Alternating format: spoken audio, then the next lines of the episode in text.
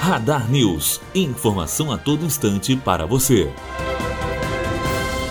A Secretaria de Saúde de Volta Redonda tem um cronograma especial para atender a demanda por marcação de consultas de retorno aos especialistas na Policlínica Bernardino de Souza, localizado no Estádio Municipal Raulino de Oliveira. Para garantir agilidade e mais conforto no atendimento aos pacientes, desde maio do ano passado, as 22 especialidades foram divididas entre os dias do mês e têm datas específicas para o agendamento das consultas. Andresa Vac, aluna do terceiro ano de jornalismo, direto para a Rádio Unifoa.